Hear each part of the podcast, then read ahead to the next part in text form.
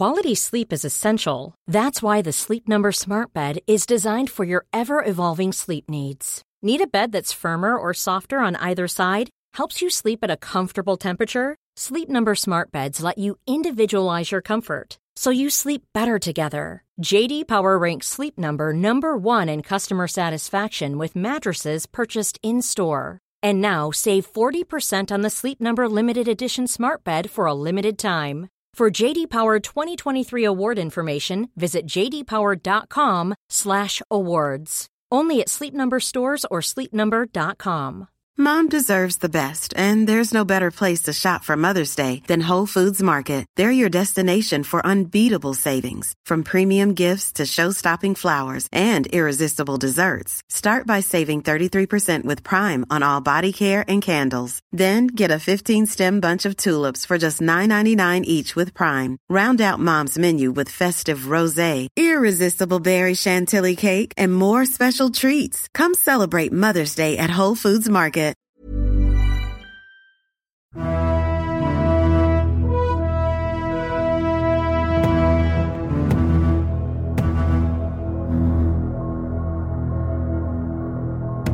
Hello and welcome to When Diplomacy Fails, episode 22.5 Talk, the Dutch Revolt. Sean and I finally sat down together for what was perhaps a bit of a rambling talk episode, but certainly I think an enjoyable one as well. We delved into the finer points of some of the things I kind of glossed over in the main episode, so I hope you'll enjoy it. Please let me know what you think through the usual channels. The next voices you hear will be mine and Sean's. Thanks and enjoy.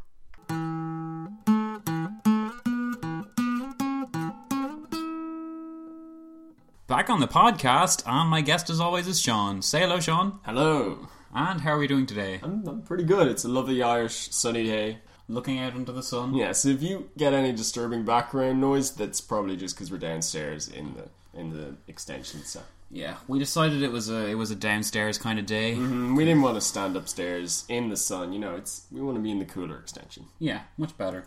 So we have a good bit of content to get through today. I think. Yeah, I'm really looking forward to this one because this is this is one that's close to me, but not that close to me. As in, I, I kind of know about it. and Now I know a lot more after listening to that podcast. Yeah. So, uh, oh, good. Well, what did you think of the podcast as a whole? I think it was good, well presented. Uh, it went into tons of detail uh, running up to it. Uh, yeah, it was nice. You got through the actual boring revolt part really quickly.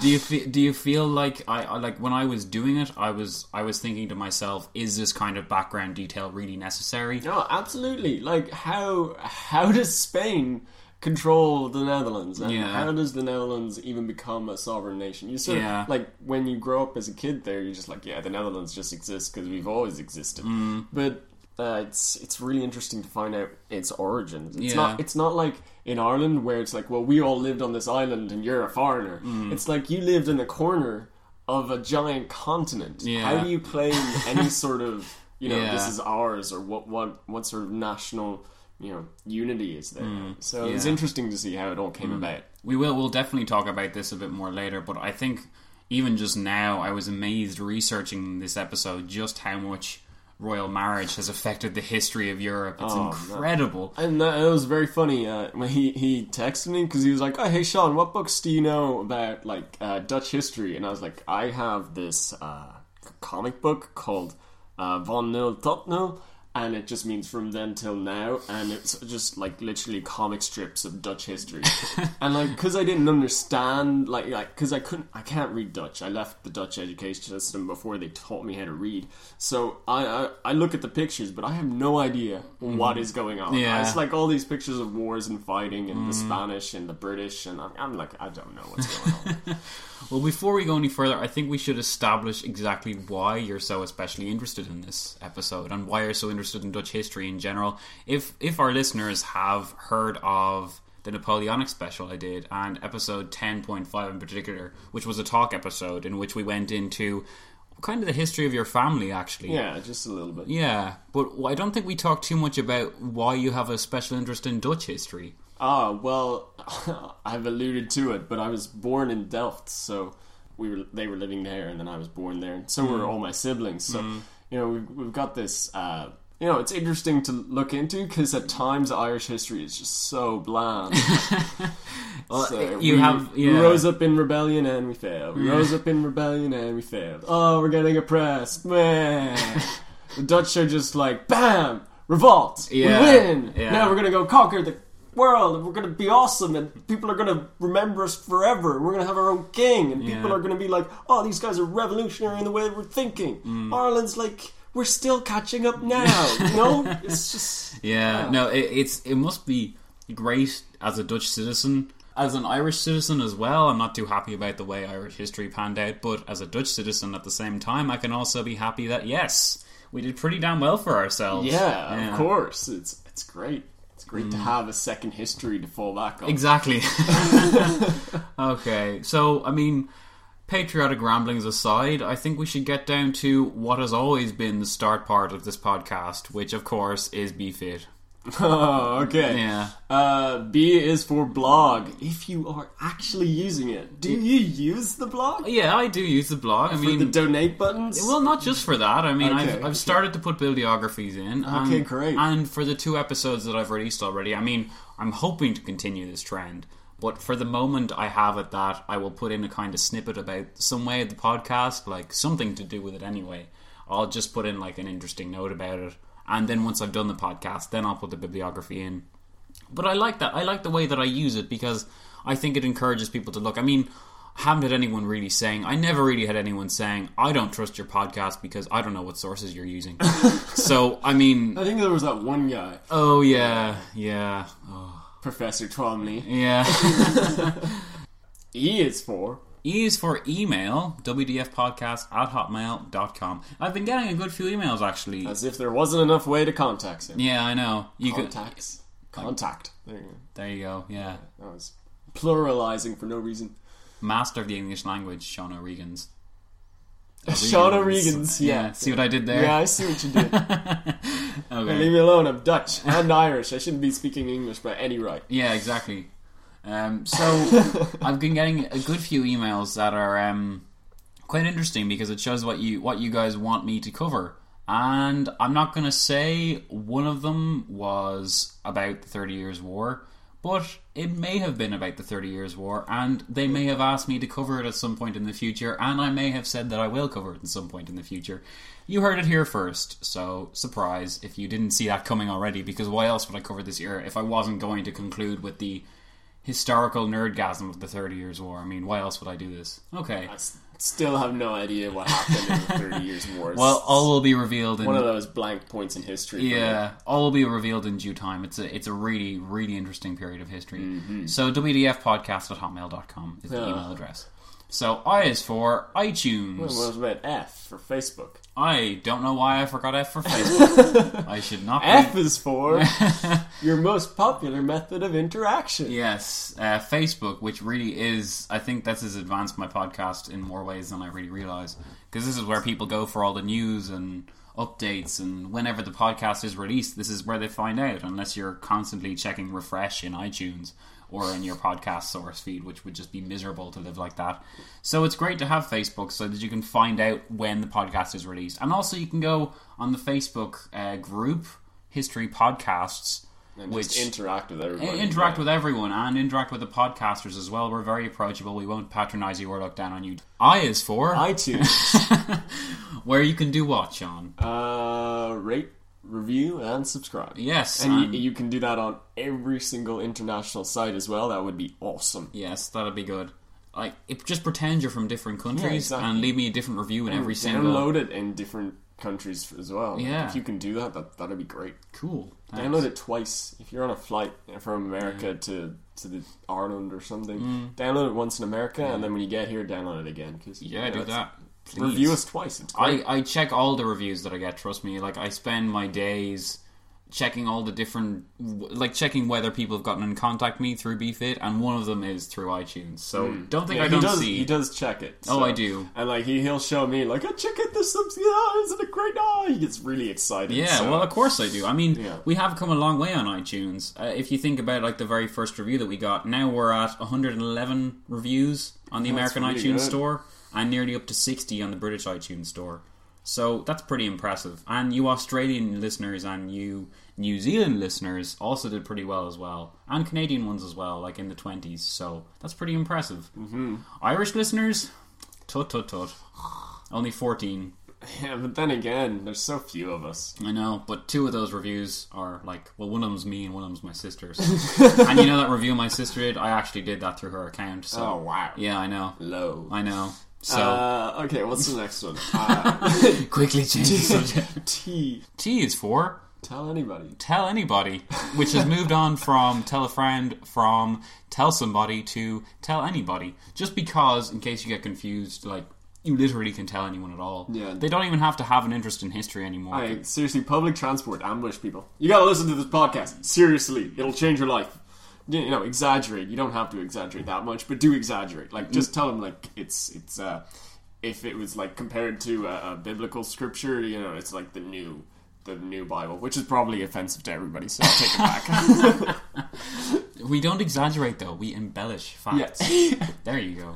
Okay? So if you have done BFIT or parts of it, or even thinking of doing parts of it or all of it, thank you very Ah, much. thank you so much. Yeah, you because mean a lot to us. It really does make a difference, guys, and I do see the efforts that you're doing. Because this podcast is free, I do depend on the generosity of others, and whether that generosity includes monetary or just moral support, I really, really appreciate it. So thanks very much. High five. High five.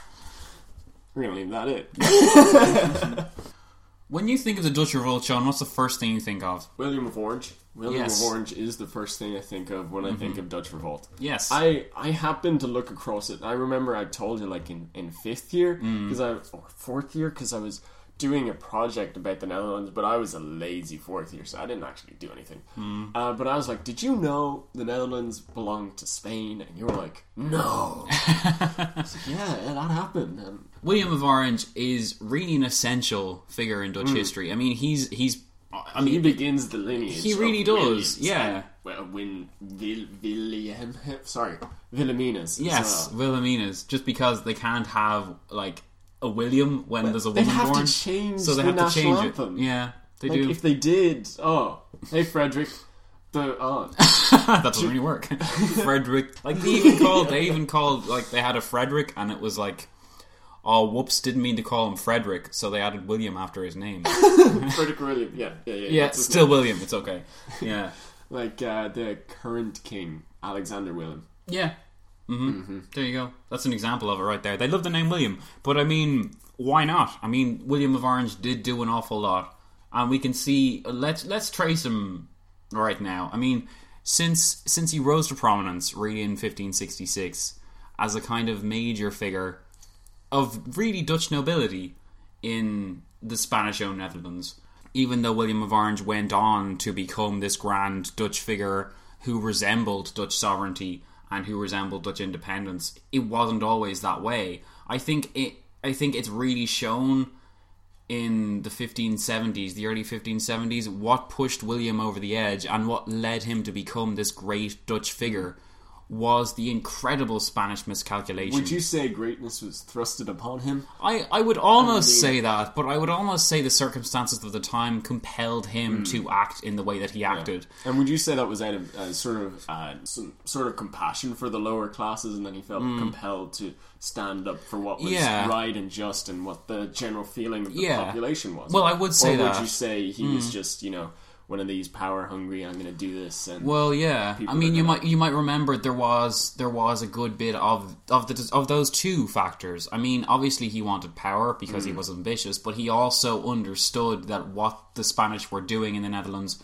was completely against the Dutch way of doing things. Mm. yeah, I mean, a Dutchman that understood Dutchman. Yeah, well, exactly. I mean, I didn't emphasize this enough in the episode, but what it came down to was a clash of cultures between the Spanish, who believed in absolute monarchy, and the Dutch, who believed in liberal principles of freedom. There, there's so much different between the two countries that it almost seems inevitable that by the Spanish ruling the Dutch, the Dutch would rebel. The comparison that I drew between the Netherlands and Venice, I think, is an interesting one because they're so similar in so many ways. And as a side note, I think if Venice was to become, if Venice never became part of a united Italy and it remained independent, it would be, I think, something like the Dutch became in that it created its own overseas empire. Would it have been more successful than the Italians in making an overseas? Well, I don't know. I mean, let's go even further in this comparison. Let's say, in this metaphor, let's say that the Netherlands is Venice, okay? So let's mm-hmm. say United Italy is United Germany. right. Compare what United Germany did to what United Italy did. Yeah, I mean, I mean, look at that. I mean, the Italians tried to make an empire, and it didn't work out so well. The it was Germans did as well. Yeah. It wasn't really big. Yeah. I mean, they they achieved something. It just wasn't on the same sort of uh, epic scale that you had uh, the successful nations like France and Britain doing. sure, yeah, Um, but I, I, that's a really good comparison, Mm. and I'm yeah, absolutely. And it's the smaller nations that are able to get away with just trading, Mm. Yeah. Mm. picking up small little colonies everywhere without Yeah. Mm. really stepping on other countries' kingdoms, Yeah. or, or or empires. because if you look at the Dutch Empire, and this is this is like obviously jumping far ahead because this comes as a result of the Dutch Golden Age, which happens from about 1648 onwards, when the Netherlands is officially recognized as independent. Their empire is almost like an empire of trading posts, with the exception of perhaps Indonesia, because they own the vast majority And, uh, of Indonesia. What about the Boers as well? Just just Oh, in. South Africa, yeah. Well, I mean, that Cape Colony, it can be seen as a kind of linking between, uh, for the same purpose, really, that, that Britain used South Africa for, Hmm. as kind of the purpose of security and for the purpose of naval trade and for securing all their ridiculous numbers of trade networks across the world. I mean, they generally would have to pass through South Africa, especially before the Suez Canal existed, and you could shortcut through Egypt in that way. I mean, it was essential to have these trading posts, just like, uh, again, back to this comparison, just like Venice had a series of trading posts across the Mediterranean that would lead you all the way back to Venice. Their, their empire would consist of harbours and small enclaves, not necessarily land in great amounts of numbers, but certainly trading posts that would have been important enough to secure all their trade routes that the Dutch and the Venetians found so important. yeah, they they were really wealthy nations. Oh yeah, I mean, and it goes back so far. I mean, you find with these countries that trade and liberty kind of go hand in hand, and the liberal principles that the Dutch and the Venetians had, and that held they held close to heart, were so important because those principles encouraged trade and they encouraged commerce hmm. and they made them as profitable as they could be because by not restricting anything in commerce or in economics they were able to advance their countries more hmm. and become major players. Like Venice is tiny but it became one of the greatest economies and owned one of the greatest navies in the world in the 15th century which we saw in the last episode with the war of the League of Cambrai. And that was huge. It's hugely significant that a country that size could do that, just like the Dutch did from 1650 to 1700. They were the prime economic power in the world because of what they had established. Now, would you say that some of the uh, Dutch influences would have influenced the uh, British settlers in the Americas into this sort of liberal trading mindset, into the point where when taxes were implemented by the mm. British, who were so far away. Yeah. that they instantaneously did exactly what the Dutch did and became this revolutionary state? Yeah, that's that's a good question. It, it is comparable. Yeah, it is, of course. And i i the taxation issue is always going to be an issue for countries that are far away from their foreign master. And, like, that's inevitable. So, I, I think that may it may be traceable that kind of that kind of idea that that because of the Dutch ancestry there that they could be connected. But I think at the end of the day, you don't want to be taxed that heavily when you're so far away Yeah, and no you can't matter, even no yeah matter. like even the Irish are complaining about taxation. of course, yeah, and we're so complacent as it is. For us to complain, there must be something going on. Oh, it's- By 1570, okay, the Dutch mm-hmm. revolt was like petering out basically because William of Orange had lost his major support base and he had lost important battles. He was on the run, he wasn't even in the Netherlands. Well, he was in the Netherlands, but he certainly wasn't seen by the Spanish as the kind of dangerous force that he would go on to be hmm. and that would unite the Netherlands, at least for a time, against Spanish rule. So I was very interested to see how that whole situation was turned around, and by and large, it was turned around by Spanish mismanagement. Just like, as we, we just touched on there, just like the American Revolution would be sparked by the issue of taxation and mismanagement. I mean, empires seem to lose their empires by mismanagement, more than they do by actual military defeats, in my point of view. I mean, obviously, people are going to pull hmm. up major examples of them losing in military defeats, but the ones that stand out in history are grand miscalculations that empires make with their overseas domains. Even even with the Republic of Ireland, I mean, Yeah. the the execution of the Yeah, Patriots. That's a a great that was- example, yeah. like that. If that was managed just slightly differently, Mm-hmm. th- th- you would have had a pacified Ireland, and you would have had home rule. the Dutch nowadays wouldn't necessarily see themselves as a country that suddenly emerged from the Dutch revolt. Just because during the early medieval era, the Netherlands, that region, was so important economically to the rest of Europe, even while it remained kind of independent.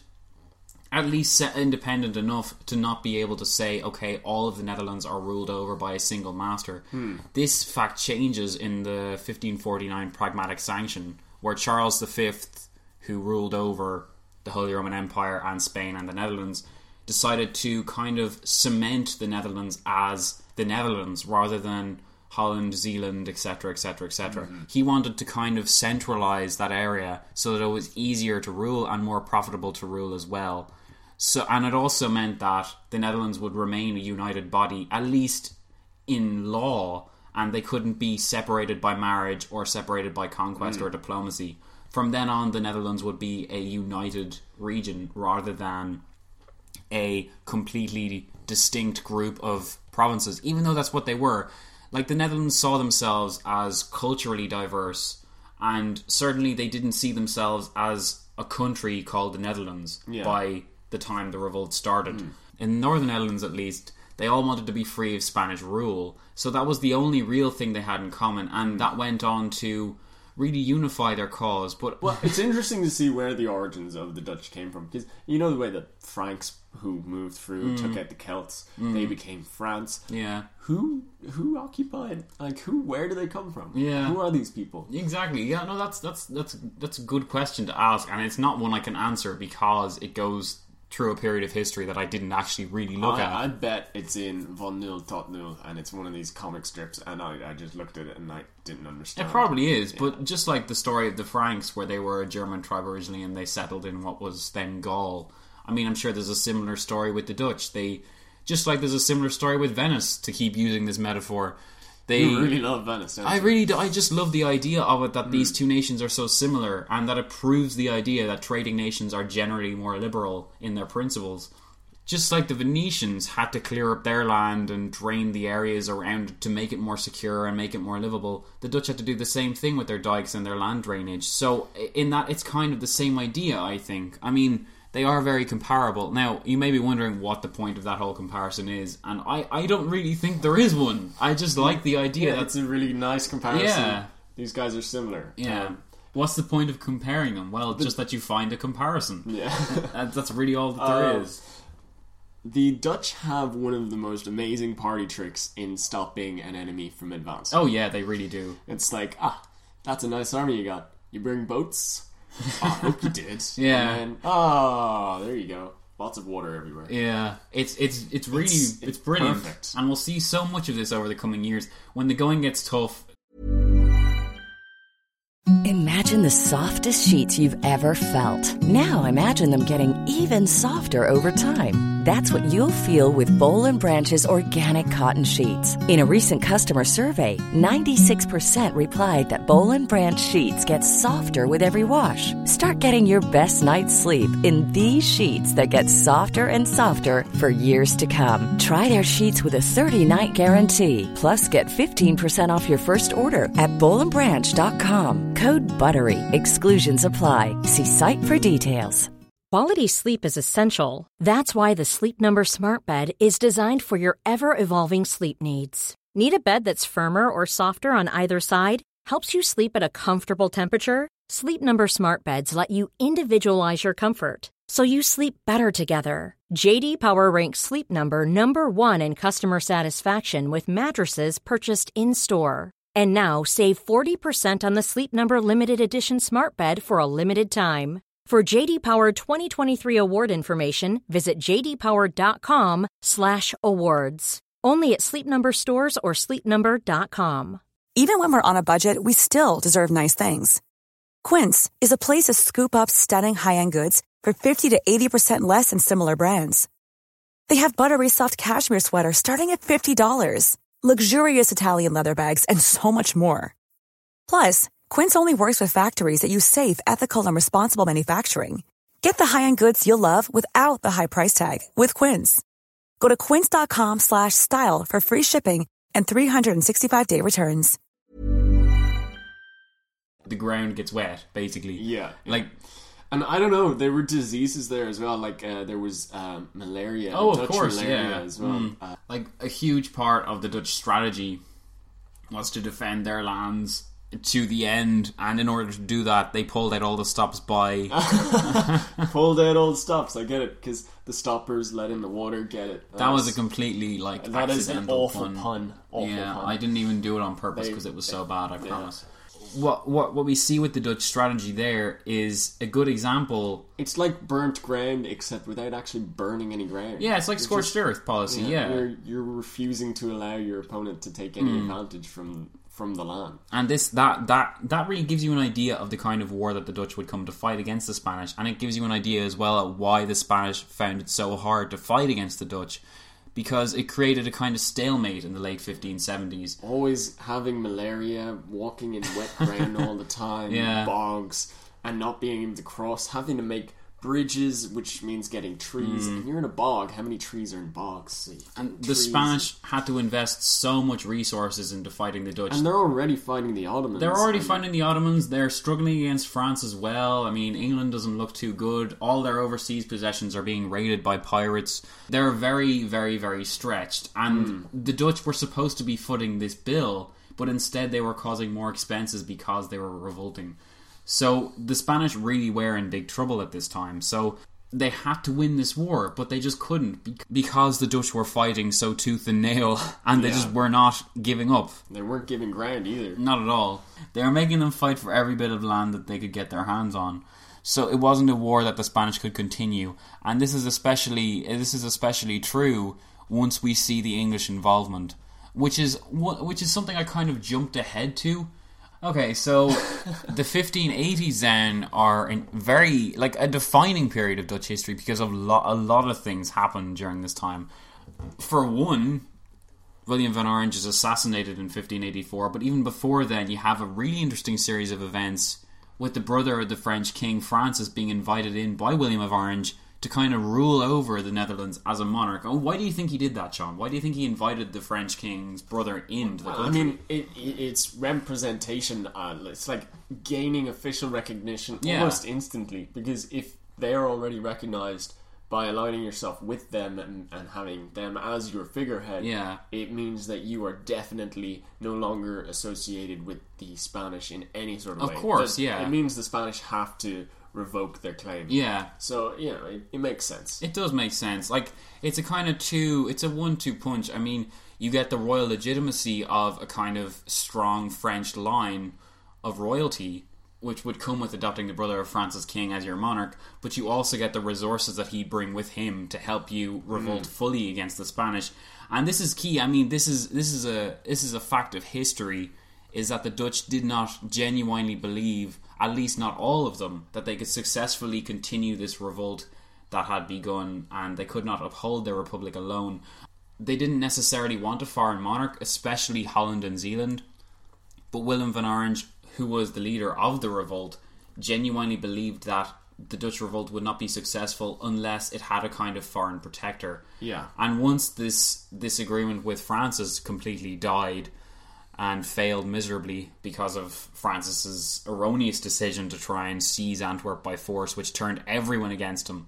Now, at that time, uh, what was the considered capital of the Netherlands? Well, you see, that's Was the, it Amsterdam? Was it The Hague? Or that's the thing. would it be Antwerp in one of the biggest ports? It's it's huge on the map. And Yeah. it now belongs to Brussels, which is odd. But Yeah, Amsterdam and and Amsterdam and The Hague are are very different in their makeup because The Hague would have been more Protestant, whereas Amsterdam would have been far more Catholic. Right. And so because culturally of it would have been uh, Yeah, culturally, yeah. divided in terms of they it wouldn't be a, a great housing. What about Antwerp? And Would that have been a Antwerp would have been very, very central to the Dutch revolt because it was so financially important to the Netherlands as a whole. So, as a representation of the Dutch revolt, it was key, but it wasn't necessarily the capital of the Dutch revolt. Right. Because there was so much important cities within Holland and Yeah. Zealand. But uh, as a point, the French brothers king chose Antwerpen of all the Dutch cities Yeah. to take. Oh, absolutely, Yeah, And if you're going for shock and awe, Yeah. we have just taken your biggest city. Yeah. that it would appear that Antwerpen was the capital. Of course, yeah.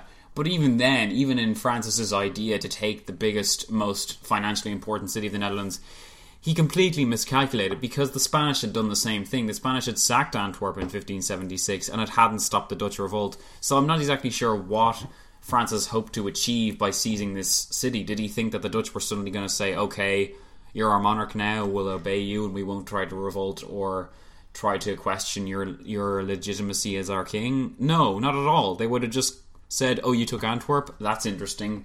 Come and get us here behind our flooded lands. Like, bring it on, Francis." I, I, I just I just don't see the sense Francis had in trying to seize this city because it turned the entirety He of the is- Dutch against him. He is a, a, a French war leader and not a good one. we, we got to wait a couple more centuries to get one of those. Of course, yeah. I mean, that goes without saying. But at the same time, these things in history are, are interesting because you wonder what could have been. Like, what if Francis had been a little more understanding or had tried to tried to get to know the Dutch rather than trying to manipulate them and try to change the Dutch character insofar as he wanted to be an absolute monarch rather than Yeah. being a constitutional monarch As even though of this republic. yeah, I mean, he didn't want to be a figurehead. He wanted to be like the ruler of the Dutch.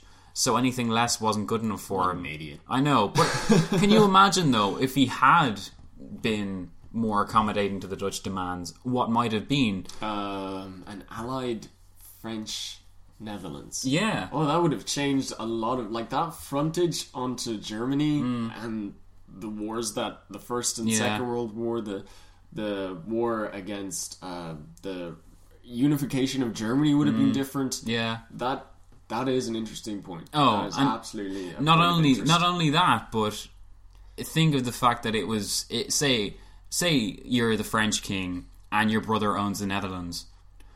Eventually, the Netherlands could theoretically pass to your son. yeah, just annex straight into yeah, France. and next uh, straight into France, and that had been happening throughout history, which we saw Mary of Burgundy.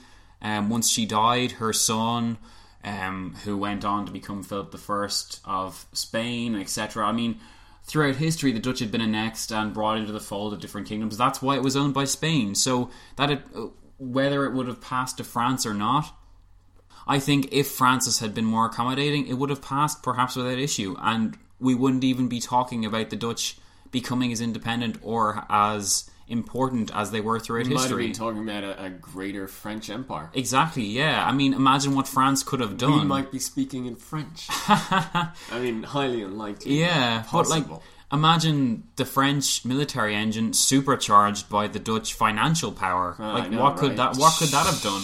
I mean, look at what the Spanish did with the Dutch support behind them. They Yeah. went on to create the greatest empire the world had ever seen. Uh, up to that point. up to that point, yeah. yeah. And and imagine what the imagine what the French could have done. I mean, it's hugely it's hu- this is these are the questions in history. I mean, I was asking myself these questions as well, but even beforehand, what if Mary of Burgundy had married someone else? What if she'd married an Italian guy instead? What if she'd married an Ottoman Oh, guy? well, if he married an Italian, then maybe Venice and the Netherlands. could Ah, have- yeah. Oh, that oh, nice linkage? Yeah. Oh, like what if? Oh, this would have been like the greatest metaphor ever if like Mary of Burgundy had married like the the leader of Venice of somehow. Yeah. Oh. And they unified. And they unified Venice with the Netherlands, Yeah. and they became the super trading nation. They wouldn't. The world. They wouldn't Oh. even have to do anything. They could just buy wouldn't. Europe. Yeah. Great questions like this. Obviously, they bring us on massive tangents, but they're hugely interesting as as course. what ifs in history. and we're not a what if podcast, but it is. It's still really yeah, interesting. of course. Yeah. So To the question now of transferring sovereignty, what do you think William of Orange hoped to achieve then by turning to England instead of France once Francis didn't work out? Well, at that time, England was a uh, Protestant nation, Mm-hmm. and I don't know was were the French Catholic at that time? The French now, at this time, the French are an interesting story because the French wars of religion had been going on for years, which basically meant the Protestant French and the Catholic French all had claimants to the throne. Once the last Catholic era France died and there was no Catholic heirs left, all that was left was Protestant heirs. One significant one, who I can't remember his name, wanted to be the King of France, but France wasn't Protestant Catholic like Germany was Protestant Catholic. I mean, there wasn't a Protestant North and a Catholic South. There was just Protestant enclaves throughout the country, but it was majorly Catholic. So this was like a complete no way to the French populace that they were going to have a Protestant hmm. king, and yet there was Protestant nobles within France who wanted this to happen. So the French wars of religion went on then for years and years and basically tore France apart for so many years, and it meant that while France was tearing itself apart at the seams, Spain was able to overtake it and basically subject it to major invasions and basically disrespected sovereignty completely. I mean, you had to get a, get through France to get through the Mediterranean overland at least, which is what Spain had to do countless times for its possessions in Italy. And hmm. uh, significantly as well during various wars in Italy when the Habsburgs owned that territory, they were mostly fighting against France, and to do that, they had to cross through French territory. France became like pretty much a non-entity so long as it was being torn apart inside, and that ha- that continued until the Bourbon dynasty established itself firmly, which it wouldn't do for another few years. I mean, not until the Thirty Years' War was France really seen as the power we know it as, or think of it as in medieval Europe. But Protestant England. Yes, I know. I got massively distracted there. No, no, but it's good. We got we got France out of the way now. we yeah, have to go back. yeah. I mean that that's why France wasn't considered anymore. Not only because Francis had It's blew it. interesting that uh, William van Orange would consider uh, a French monarch in an mm. illegitimate position. I mean, not, that it's illegitimate. He's still an heir, but he's Yeah. not. He's not in a in control of a country. you know? Yeah, but uh, you have your it, like within the war, the French wars of religion. Just to, just to finish on this note with that, you're always going to have heirs within that war that you're going to be thinking, okay, that guy's going to win. So let's say that his brother is our king, so that in the future, when he does win. We'll come out on top with the ah, best benefits, kind of Yeah, thing. yeah. So, even though the French wars of religion were still ongoing, they were kind of winding down at this stage, hmm. but not to the extent that France had established itself as the European power that it would become.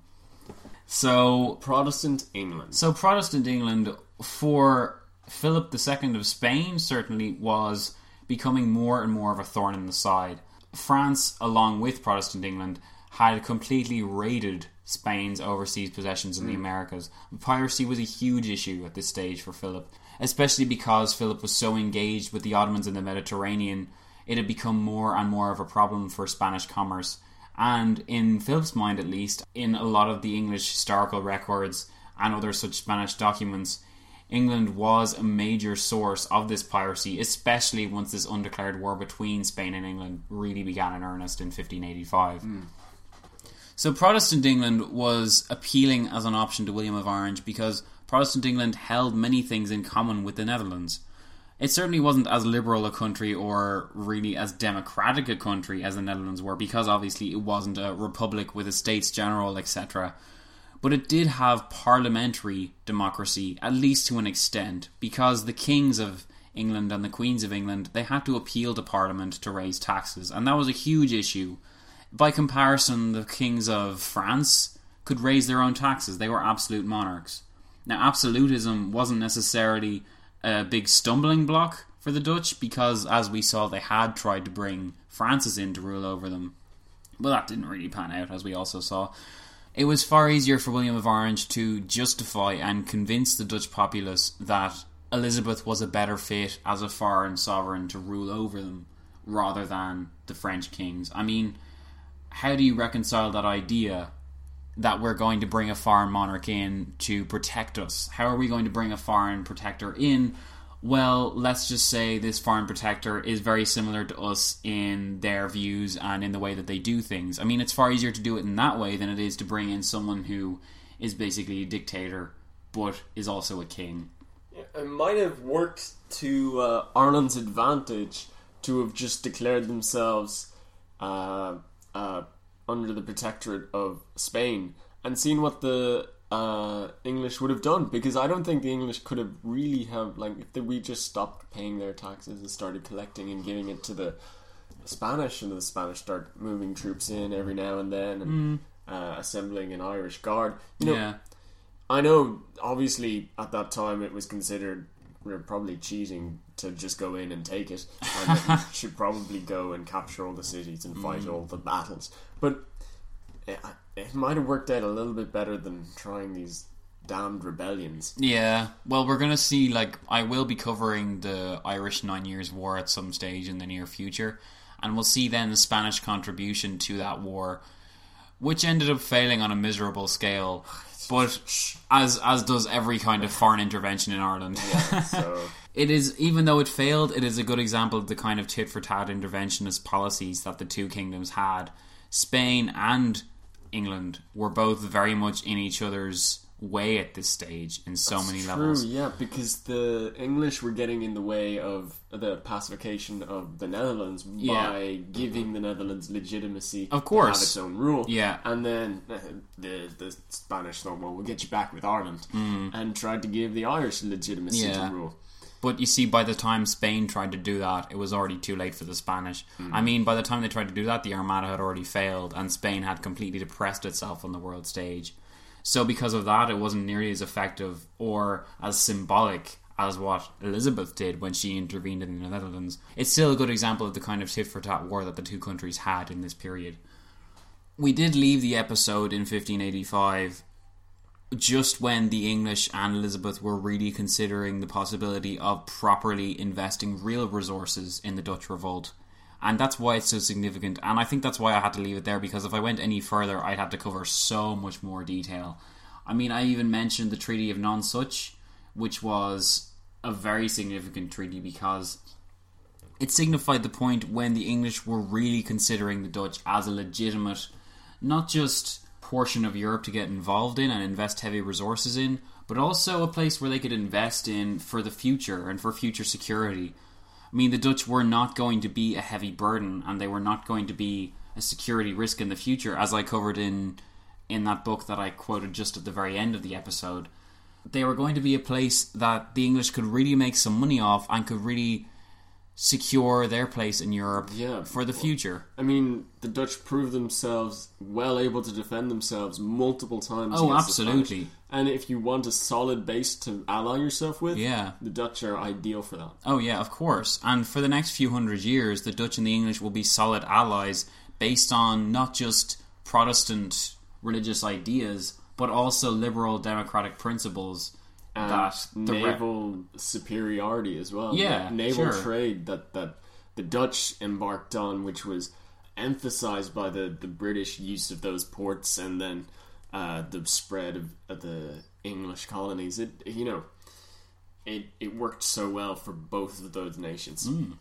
Out of interest, uh, German principalities. What are they doing? Why, or do they even exist as principalities? Are they just uh, a part of the greater German, uh, Holy Roman German, Holy German, Holy Roman German Empire, Holy German Roman Empire, German Roman? Hell, ah, dang it! Holy Roman Empire. I There we go. You found it at last. Okay, yeah. Yeah, the funny thing, Voltaire said the funny thing about the Holy Roman Empire is that it's not holy, it's not Roman, and it's not an empire. Like that's that's what's so funny about it. It's a German collection of states ruled over by a Spanish king. yeah, for a long time it was, and in many senses it wasn't even ruled over by him. They pledged loyalty to him, but only for the sake of financial and security convenience. There was no real sense that we are an empire united as one at all, because especially with the Reformation, when the question of religion really began to divide Ah, the and they- states. They, all squabbled with each other. Exactly, and they had their own foreign policy, which is which manifests itself in the way they treated the Dutch during this time. Yeah. They a lot of them even harbored Calvinist refugees who fled from the Netherlands once they lost key ba- once the Calvinists lost key battles against the Spanish early on in the revolt in the 15 late 1560s. So it's it's very hard to call what we now know as Germany as Germany because you'll really get confused if you try to Well, I was I was talking about the principalities. Okay, that's what they yeah, are. yeah. Uh, how was your little Prussia doing at the time? Well, Prussia at this stage was barely even an idea. I mean, it hadn't even it hadn't even emerged. It wouldn't be until 1700 really that it would emerge it- as its it- own It's made up of four provinces. was it? yeah, three or four at this stage. Yeah, I mean Brandenburg is one I know of, but there'd be other ones as well. I mean, it, cer- it certainly wasn't enough of an issue at this stage to make the uh, the Habsburg Emperor living in Vienna think, "Oh no, I worry for the what, future." What does um, Russia was Orthodox Yes. Wasn't it? Russia what, was- What were they up to? Were, was this Reformation just a European thing and not a uh, Pretty much, yeah. I mean, the thing with the Reformation is it spread from the Netherlands and from Germany all the way across to Scandinavia and to England, and of course Britain, who then brought it to America. I mean, it wasn't really an Eastern European thing. It was it, because in Eastern Europe, Eastern Europe was already dominated by Orthodox Christianity, which had conflicted for a long time with Catholic Christianity, but certainly not to the extent that Protestant and Catholic would conflict in the future. Mm. The, there were there were other little kingdoms before the unification of Spain. Oh, Castile and Aragon. yeah, those Yeah. guys. What happened to them? Did they just Well, you see, that's they just uh, eventually filter out their? yeah. You see that that's yeah. It's funny because we're actually talking about the background at the end of the podcast. Castile and Aragon disappear for the same reason most other things disappear in Europe, and that's marriage. Somebody dies and marriage. Yeah. Yeah, well, Isabella of Castile and Ferdinand of Aragon marry, and after that happens, their descendants become rulers of Spain.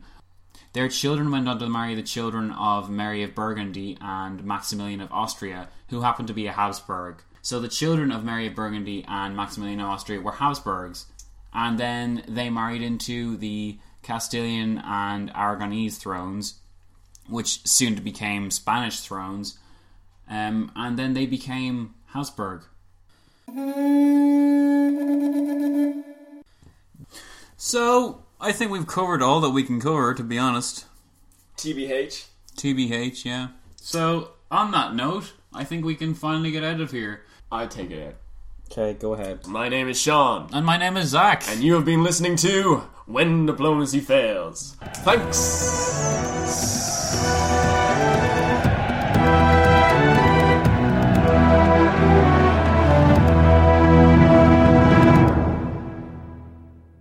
On the podcast, and my guest as always is Sean. Say hello, Sean. Hello. That was kind of creepy. you said say hello. I didn't was say- like, hello. I didn't say, You like- play it back right now. I didn't say try to seduce our, our listeners. I was only repeating to the letter what you said. Okay. Go on, pause it and play it back. All Dare right. Mom deserves the best, and there's no better place to shop for Mother's Day than Whole Foods Market. They're your destination for unbeatable savings, from premium gifts to show-stopping flowers and irresistible desserts. Start by saving 33% with Prime on all body care and candles. Then get a 15-stem bunch of tulips for just $9.99 each with Prime. Round out Mom's menu with festive rosé, irresistible berry chantilly cake, and more special treats. Come celebrate Mother's Day at Whole Foods Market. Even when we're on a budget, we still deserve nice things. Quince is a place to scoop up stunning high-end goods for 50 to 80% less than similar brands. They have buttery soft cashmere sweaters starting at $50, luxurious Italian leather bags, and so much more. Plus, Quince only works with factories that use safe, ethical, and responsible manufacturing. Get the high-end goods you'll love without the high price tag with Quince. Go to quince.com slash style for free shipping and 365-day returns.